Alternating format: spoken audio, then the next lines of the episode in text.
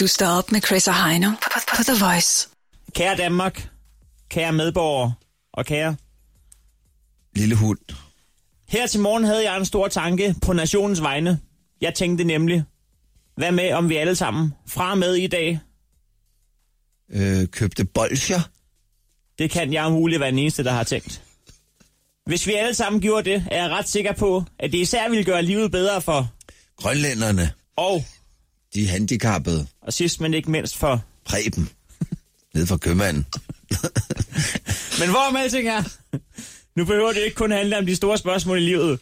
Sidst jeg åbnede mit køleskab, tænkte jeg for eksempel, hold da kæft, hvor Den kaffe er blevet kold. Hvor, hvor, hvor lang sætninger må det? Jeg skal bare være et ord. Ja, okay.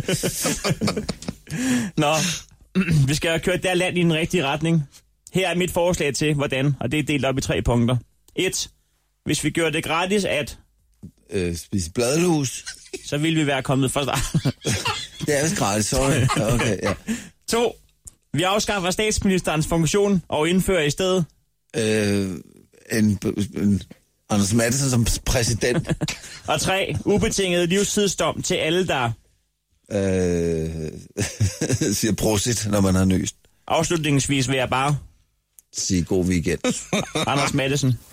Sådan der. og glædelig pinse. Det her er Chris og Heino på The Voice.